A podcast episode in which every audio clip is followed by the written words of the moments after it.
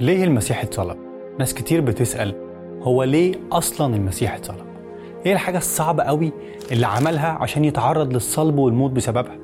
في البداية أحب أذكر كلام المسيح نفسه لما قال طعامي أن أعمل مشيئة الذي أرسلني وأتمم عمله هنا نقدر نتأكد أن المسيح في مهمة وهو فاهم كويس طبيعة المهمة وكان كل تركيزه على إتمام المهمة الفكرة هنا مش أن المسيح جاي يتعذب إحنا مش بنعبد إله سادي.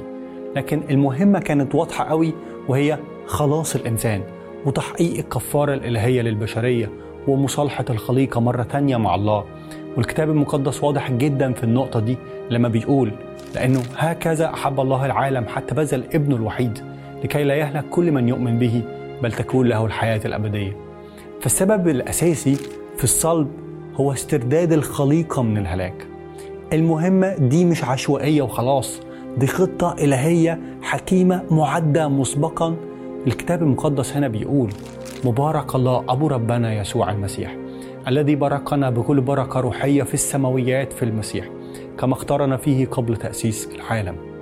الذي فيه لنا الفداء بدمه غفران الخطايا حسب غنى نعمتي التي أجذلها لنا بكل حكمة وفطنة ليجمع كل شيء في المسيح. معينين سابقا حسب قصد الذي يعمل كل شيء حسب رأي مشيئته.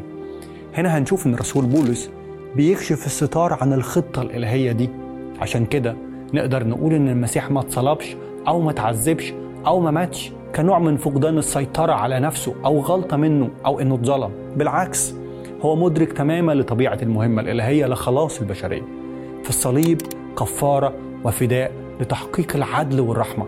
مش مجرد تعذيب عشوائي بلا هدف. الصليب هو عرش الله في المحبة وقوة الله للخلاص وغنى الله في النعمة ومجد الله في الرحمة وحكمة الله في الفداء.